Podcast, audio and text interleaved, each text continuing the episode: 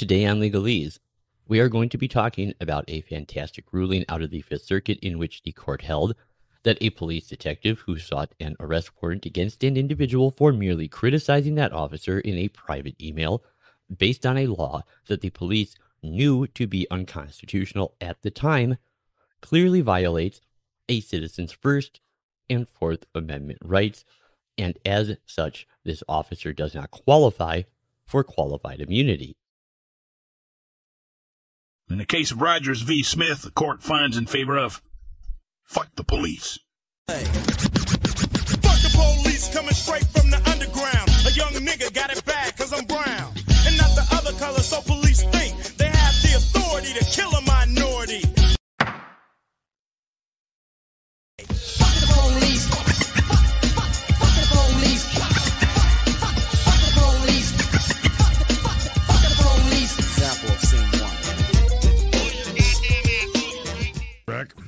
Case dismissed.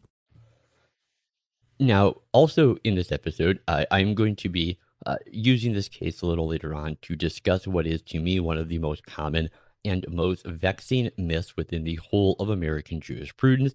And this has to do uh, with the crucial distinction between a court's findings that a law is unconstitutional and a legislature's decision to repeal the law.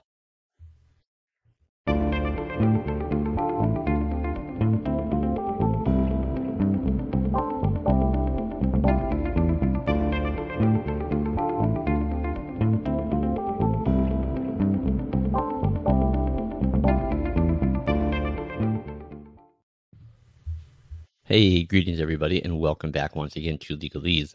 As always, I am your host, Bob, and I want to thank you all so much for joining me here today. Now, if you happen to be new to my channel, let me uh, especially welcome you. Uh, this is the podcast where we're going to be discussing all things constitutional law, as well as current events in other areas of law, politics, and culture. Uh, and if you are new to the channel, let me just quickly let you know here uh, that if you want to find out more about me or about the show, you can go to my show's homepage, that is legalesepodcast.com. And there you can find uh, more about me, uh, about the show. Uh, you can contact me. Uh, you can find past episodes of the show, read my articles, buy my book, all kinds of cool stuff you can do over there. And another page to check out is uh, and that will uh, take you to a page where you can sign up for my newsletter. Now, I don't just post content here uh, on YouTube, I, I do videos on YouTube. uh, I do uh, podcast episodes over on Spotify, and I also publish articles over on Substack. So, if you want to get informed whenever I put out any new content, wherever that content may be, go to legaleseshow.com. There you can sign up for my newsletter and you will get updates whenever I put out new content, wherever or whatever it is. So the show page is legalesepodcast.com. The newsletter is legaleseshow.com. All right, so let's get to uh, the case here we are talking about. This is a case, uh, Rogers v. Smith out of the Fifth Circuit. Now, in some ways, I think it has to be said that this is a sad indictment of our system, that I find it worth celebrating merely the fact that the court said, you know, well, yes, this police officer clearly violated your constitutionally protected individual rights. And the court didn't follow that up with, well, even though 42 USC section 1983 clearly creates a cause of action for deprivation of rights under color of law, your undeniable deprivation of rights cannot proceed because you have failed to state a claim for which relief can be granted. Too bad. Don't let the door hit you on the way out. Probably because the door has qualified immunity too. But in the end, I I guess I will celebrate a victory wherever I can get it. Uh, liberty, as Thomas Jefferson said, is indeed a game of inches. So, uh, anyways, let's jump in to the Fifth Circuit's opinion here in the case of Rogers v. Smith.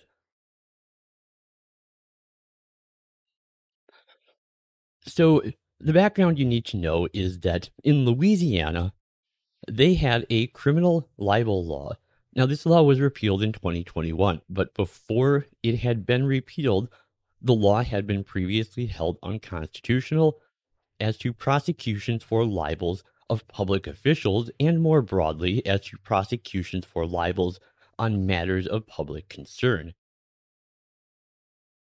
Now, in the initial case, which went before the Eastern District Court for Louisiana, a judge, Jane Triche Milazzo, in her opinion for the case, held that an arrest for allegedly libeling a police officer violated the Fourth Amendment and also allowed a First Amendment retaliation claim, and some other claims could move forward as well. Now, this case arises out of an arrest of the plaintiff, one Jerry Rogers. Uh, he was arrested for criminal defamation. The defendants in this case are, are from St. Tammany Parish, and they are Sheriff Officer Randy Smith, Chief Danny Culpepper, and Sergeant Keith Canizaro in their individual and official capacities. Now, the plaintiff in the case uh, alleges that he had worked for the St. Tammany Parish Sheriff's Office, which uh, moving forward I will just simply refer to as the STPSO. So, the plaintiff worked for the STPSO from 1998 to 2009 before leaving for other employment. Now, on July 14th of 2017, uh, a woman named Nanette Krentel was murdered in St. Tammany Parish. Now, her murder remains unsolved. The plaintiff in this case had been following the news coverage of the murder investigation and, based on his personal experience, became very critical of some of the actions being taken here by the STPSO. So he began communicating with Krentel's family members by email about his concerns, and specifically the plaintiff here was critical of the lead investigator, Detective Danny Buckner. And so at some point, the STPSO became aware of these emails and began to investigate their source. Now, the plaintiff alleges that upon discovering that it was the plaintiff who was the officer of the emails, the STPSO sought the advice of the district attorney's office, and they were advised that in a U.S. Supreme Court case, Garrison v. Louisiana, all the way back in 1964, that they had declared Louisiana's criminal defamation law, which is found in Louisiana Revised Statute Section 1447, was unconstitutional as to public officials, and therefore the charges against the plaintiff would be unconstitutional. And despite this, the defendants just went ahead and arrested the plaintiff for criminal defamation anyway. Now, if we jump forward to September 16th of 2019, uh, Canizaro was granted an arrest warrant for the plaintiff for a violation of that law, Louisiana Revised Statute Section 1447. Now, in the affidavit for the arrest warrant, Canizaro certified that Rogers' emails referred to the lead investigator as, quote, clueless. He also provided uh, according according to Canizaro in the affidavit, Rogers provided false information regarding the investigator's experience and ability. Now he made derogatory remarks about him and others. The plaintiff alleges that the affidavit also stated falsely that Krentel's family requested assistance in identifying the author of these emails. Now, what the officers failed to tell the judge when obtaining this warrant is that the Louisiana Supreme Court had already ruled decades ago that the criminal defamation law is unconstitutional when it comes to public officials, like the police detective that Rogers criticized. Now, the officers also failed to tell the judge that when they discussed this case with the district attorney's office, that they had been informed that this law was unconstitutional. Now, this meant that the judge had a distorted view of what the officers knew. And although the officers knew their warrant was constitutionally defective, they went ahead and arrested Rogers anyway. So the plaintiff would be arrested on September 16th of 2019 and released on bail the same day. Now, ultimately, the Louisiana Department of Justice declined to prosecute the criminal charges against him. And after prosecutors declined to pursue the case, Rogers would then go on to sue the police officers in federal court for violating his First Amendment rights and for falsely arresting him. Now, when the district court denied these officers' claims of qualified immunity, they would appeal up to the Fifth Circuit. Now, in uh, the case before the Fifth Circuit, the officers acknowledged that they were aware that Louisiana's criminal defamation statute had been held unconstitutional in the context of criticism of the official conduct of public officials, and that this goes back to the case of Garrison v. Louisiana, in which the U.S. Supreme Court held, quote, we hold that the Louisiana statute, as authoritatively interpreted by the Supreme Court of Louisiana, incorporates constitutionally invalid standards in the context of criticism of official conduct of public officials. Now, in another case a few years later, State v. Snyder, the Louisiana Supreme Court would go on to not only enjoin Garrison, but to expand the principles enunciated in Garrison. So, in that case, the court held that Louisiana's revised statute, section 1447, uh, as well as two other uh, related sections of the law, 1448 and 1449, were unconstitutional insofar as they attempt to punish public expression and publication concerning public officials, public figures, and private individuals who are engaged in public affairs.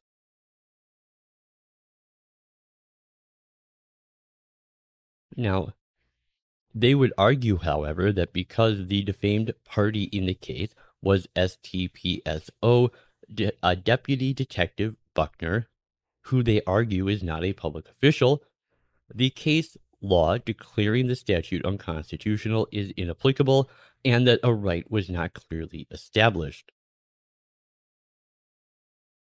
However, both the Louisiana Supreme Court and the Fifth Circuit have held that a police officer is a public official. Now, the defendants then suggest that because there is no case directly addressing whether a police officer is a public official in the context of Louisiana's criminal defamation statute, then the constitutional right was not clearly established.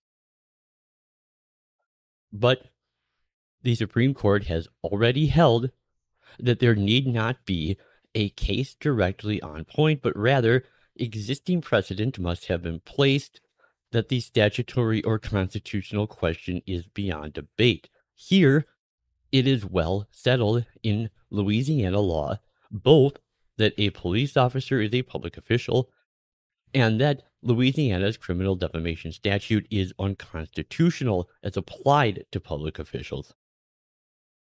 And indeed, prior to this law's repeal in 2021, the law had been included in the unconstitutional statutes biennial report delivered to Louisiana's legislature in 2016, 2018, and 2020.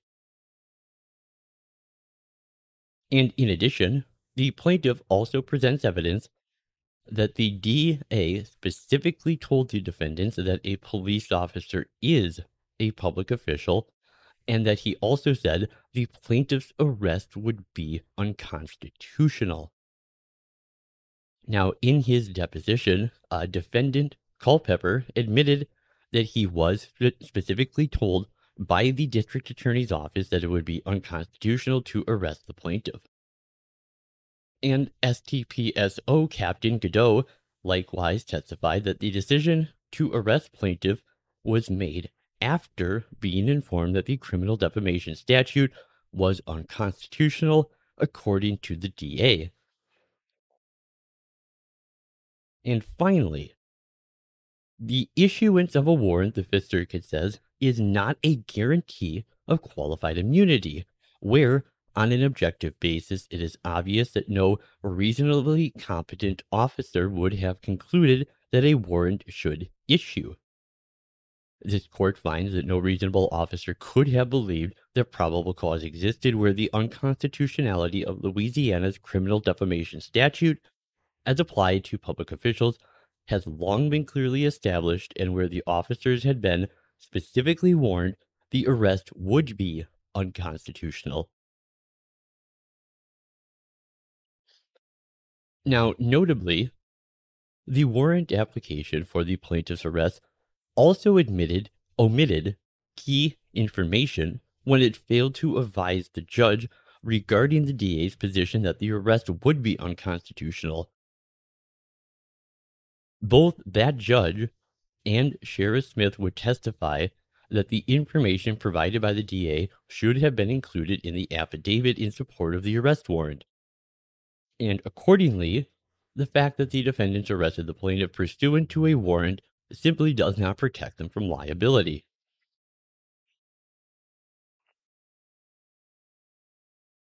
Now, the Fifth Circuit goes on to say that the plaintiff here has correctly argued that there was no probable cause for his arrest. And accordingly, the plaintiff is entitled to summary judgment on his false arrest and false imprisonment claims under both federal and state law.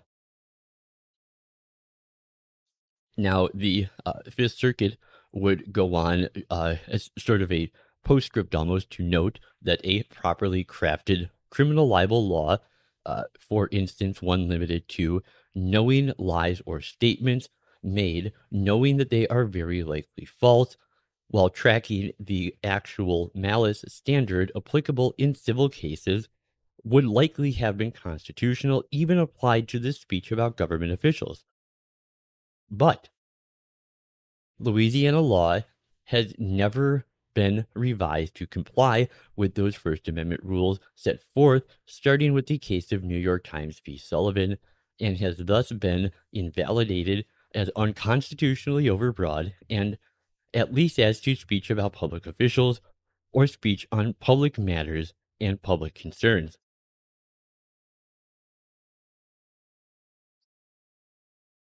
All right, at this point, uh, we are, uh, that's all I really have for you on that case. But I want to move on to another topic here now. Uh, and this is one that we certainly have discussed here on the show, though it has been a very long time, so it may not be familiar to many people. Uh, and this is what is known as the writ of erasure fallacy. So I want to use this opportunity to talk about this. It, it's one of the biggest myths in constitutional law, and this has to do with the power of judicial review and the way many people seem to view it as akin to a veto, wherein a court can, as people often say, quote, strike down, end quote, or render void a duly enacted statute. Now, writ of erasure fallacy uh, is a complicated sounding term that expresses something that should actually just be an obvious fact. That is, that the federal judiciary has no authority to alter or annul a statute. Now, this is simple separation of powers 101 here.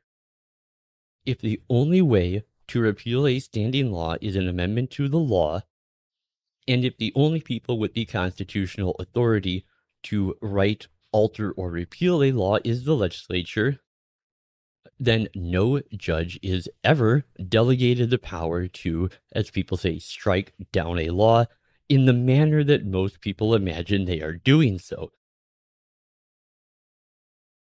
Now, it also violates a fundamental common law doctrine of estoppel, which dictates that courts enjoin people, not laws.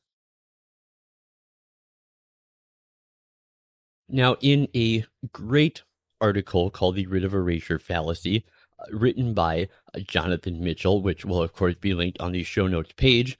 Uh, he does a lot of research into this topic, really for the first time, very authoritatively. And in his research, he found the following that the federal judiciary had no authority to alter or annul a statute, that the power of judicial review is more limited, it allows a court to decline to enforce a statute and to enjoin the executive from enforcing that statute, but the judicially disapproved statute continues to exist as a law until it is repealed by the legislature that enacted it, even as it goes unenforced by the judiciary or the executive. And it is always possible that a future court might overrule the decision and declare that statute unconstitutional, thereby liberating the executive to resume enforcing the statute against anyone who has violated it. Judicial review, he says, is not a power to suspend or strike down legislation. It is a judicially imposed non enforcement policy that lasts only as long as the courts adhere to the constitutional objections that persuaded them to thwart the statute's enforcement. Now, as I'm sure is very obvious to see here, this is a myth that has a lot of practical, real world consequences. And in another article that I will, of course, link to on the show notes page by Howard Wasserman called A Step Toward a Proper Understanding of Constitutional Litigation, uh, this article, Wasserman is actually directly addressing uh, and expanding on Mitchell's article. So Wasserman goes on to highlight why this myth led to the Supreme Court going astray in Plessy v. Ferguson. He points out that Mitchell illustrates the nefarious effects of the writ of erasure fallacy in two doctrines. The first involves the Civil Rights Act of 1875. This was a late Reconstruction statute that prohibited race discrimination in places of public accommodation.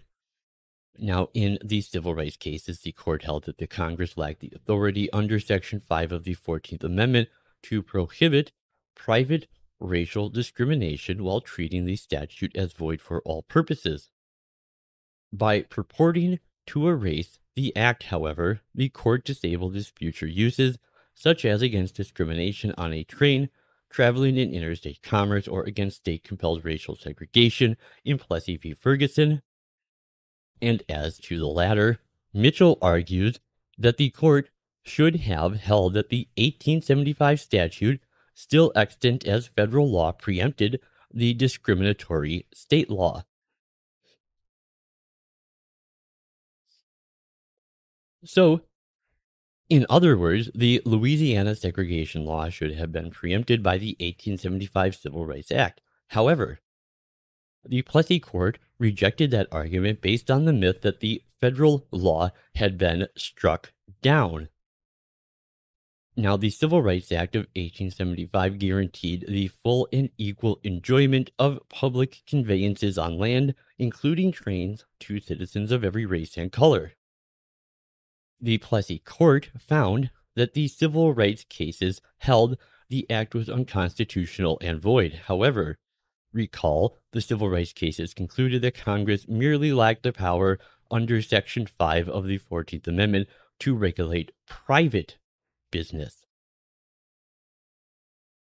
So, given that, is the Civil Rights Act of 1875 still constitutional as applied to state action, such as the Louisiana segregation law? And if so, why does that federal statute not preempt the Louisiana segregation law?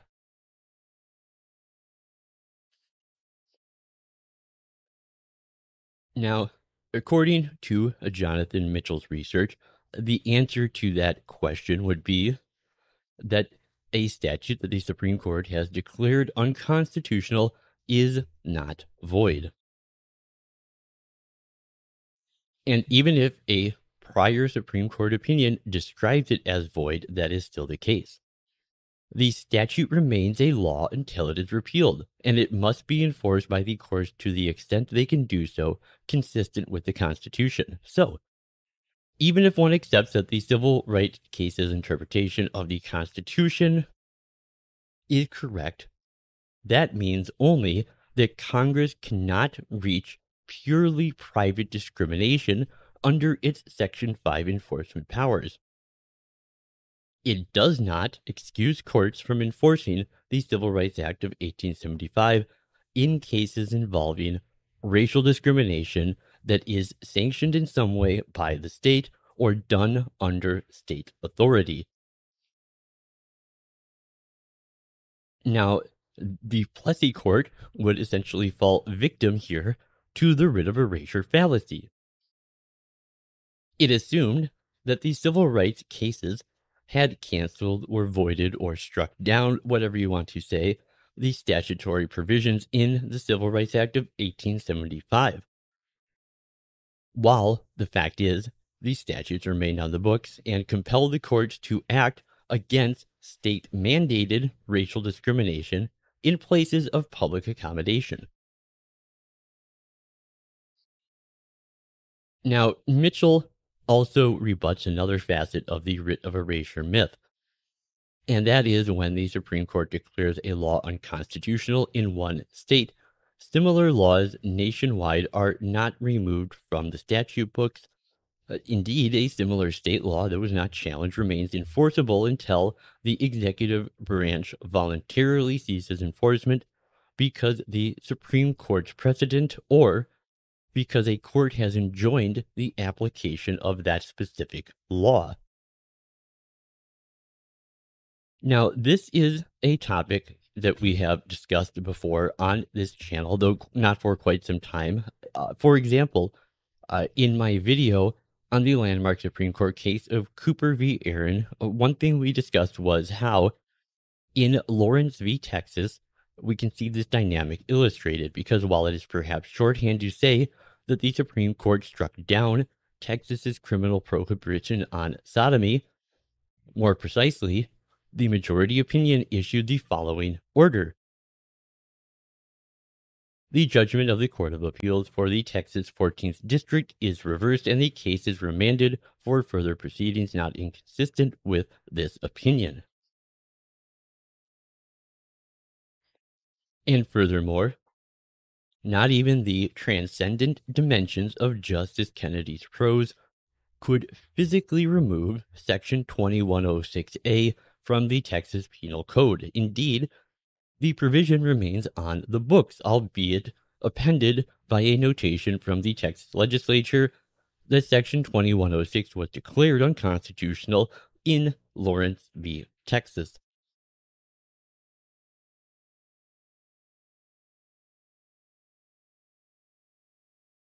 And as Jonathan Mitchell has explained, the Supreme Court does not wield a writ of erasure that blots out unconstitutional legislation.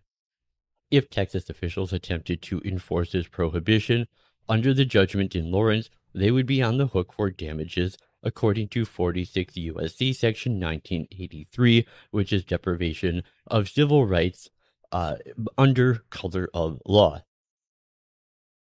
And that would be available as a civil action against the person wronged in a subsequent suit.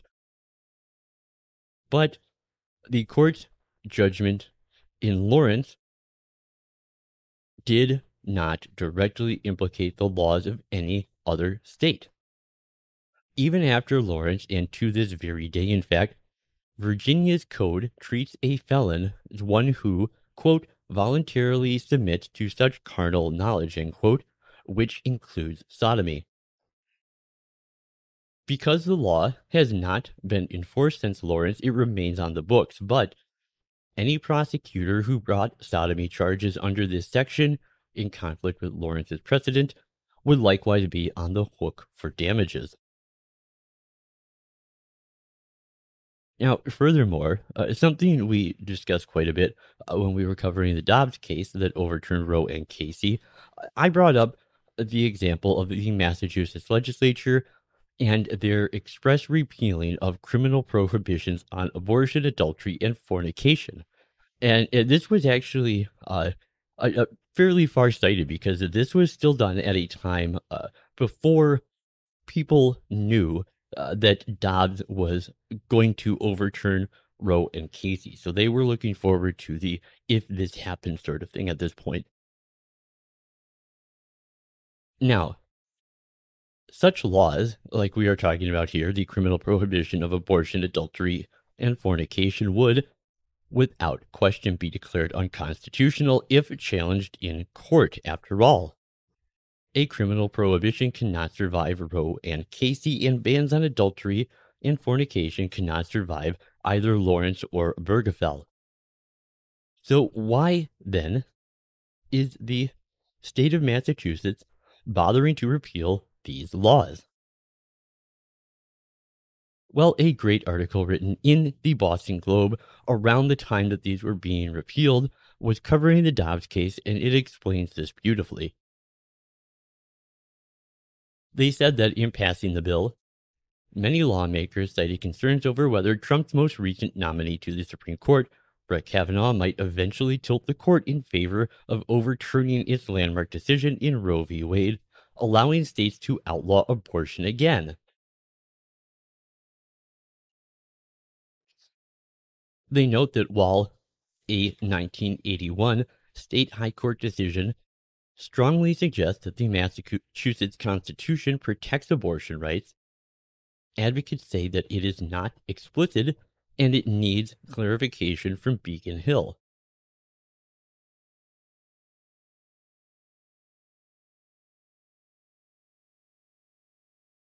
And ultimately, uh, I would go on to uh, conclude in that video that if Roe was overturned, the criminal prohibition on abortion, which was still on the books, would become once again good law. And in this, the Massachusetts legislature had wisely rejected the writ of erasure fallacy and left themselves in a much better position come Dobbs than most other states. Well, that is all I have for you guys here today. Uh, thank you so much for watching. Uh, just a quick reminder if you would please take a few seconds and do all of those things that help to uh, trigger Al Gore's rhythm. Uh, if you liked it, hit the like button. If you disliked it, hit the dislike button. Uh, subscribe to the channel.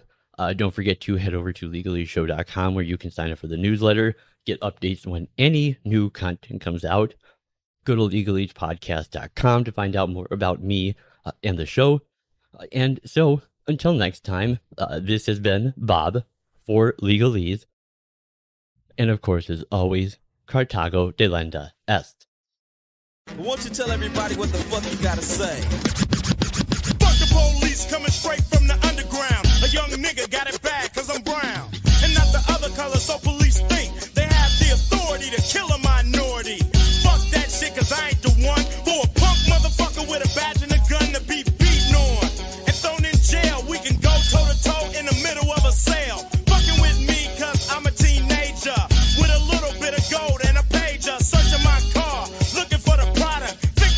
nigga is selling narcotics. You rather see me in the pen than me and Lorenzo rolling in a benzo. Be the police out of shape, and when I finish,